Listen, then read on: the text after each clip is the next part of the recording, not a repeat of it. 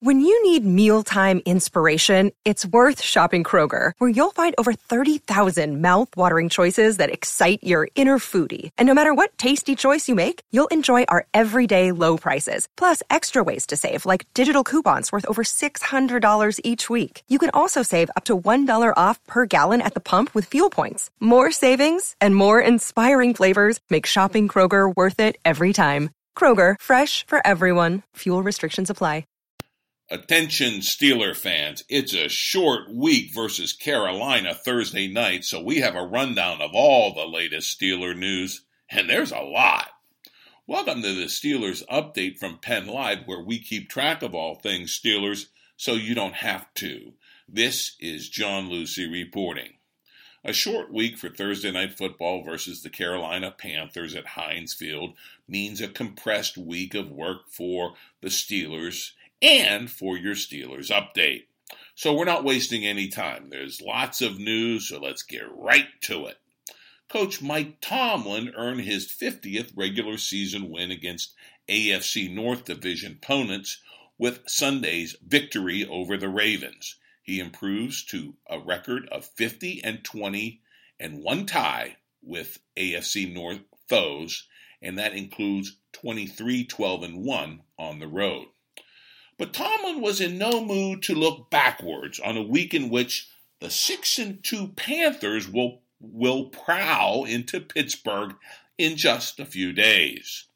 As the Pittsburgh Post-Gazette reports, Tomlin gushed over Carolina's linebacker tandem of Thomas Davis and Luke Kuechly, even going so far as to compare them to Chicago's former tandem of Brian Urlacher and Lance Briggs.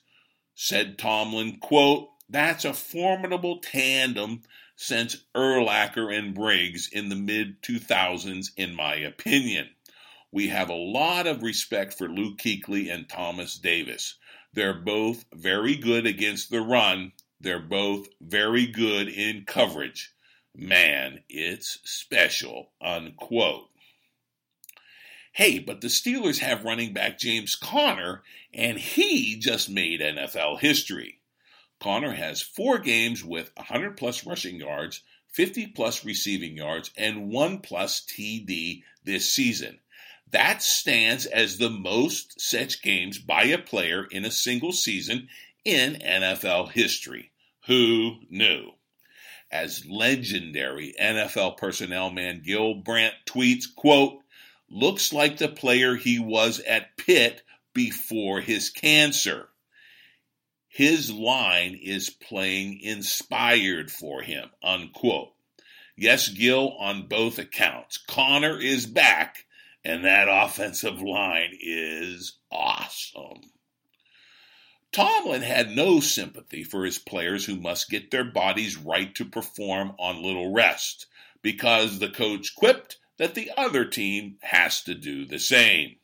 The Steelers come out of Baltimore basically injury-free in terms of significant injuries, but they're the usual minor issues, according to the Post-Gazette, which writes, quote, "Receiver James Washington has a knee injury, and receiver return specialist Ryan Switzer is dealing with an ankle injury. Defensive lineman Daniel McCullers also has an ankle injury.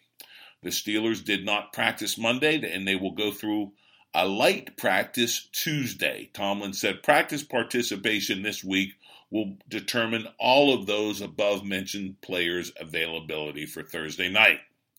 Finally, the Post-Gazette reports right tackle Marcus Gilbert, who has missed the past two games with a knee injury, also could practice Tuesday and be in line to play Thursday night. We shall see.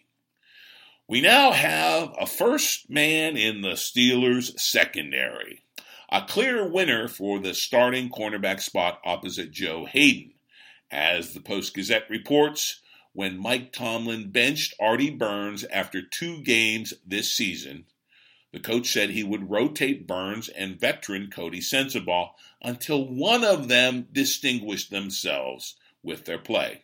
It took six games, but Sensabaugh is now the starter and Burns is the backup. The Post-Gazette reports Sensabaugh replayed sixty of sixty-one defensive snaps in the Steelers' twenty-three sixteen victory Sunday over the Ravens. Burns did not play one single snap on defense. It was the second consecutive game Burns did not play on defense.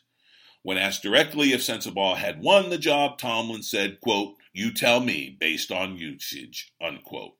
Actions speak louder than words. Always did, always will with Mike Tomlin.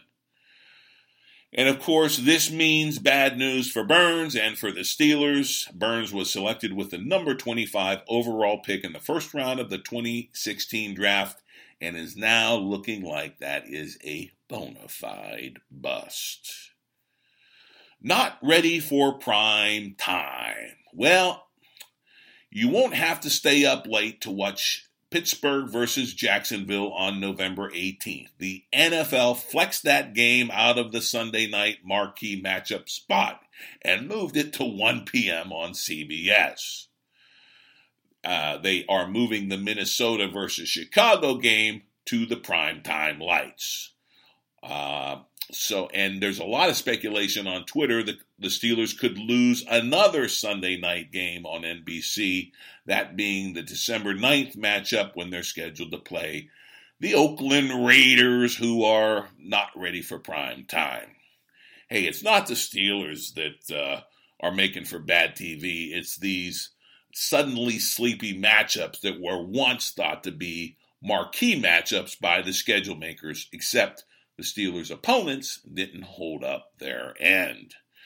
Of course, the Steelers will shine under the primetime lights this Thursday at Heinz Field, and of course, we will have all of your key matchups for this interesting game against the Carolina Panthers. A lot to talk about, and we'll do it on the next podcast. So come back daily for the latest on the black and gold.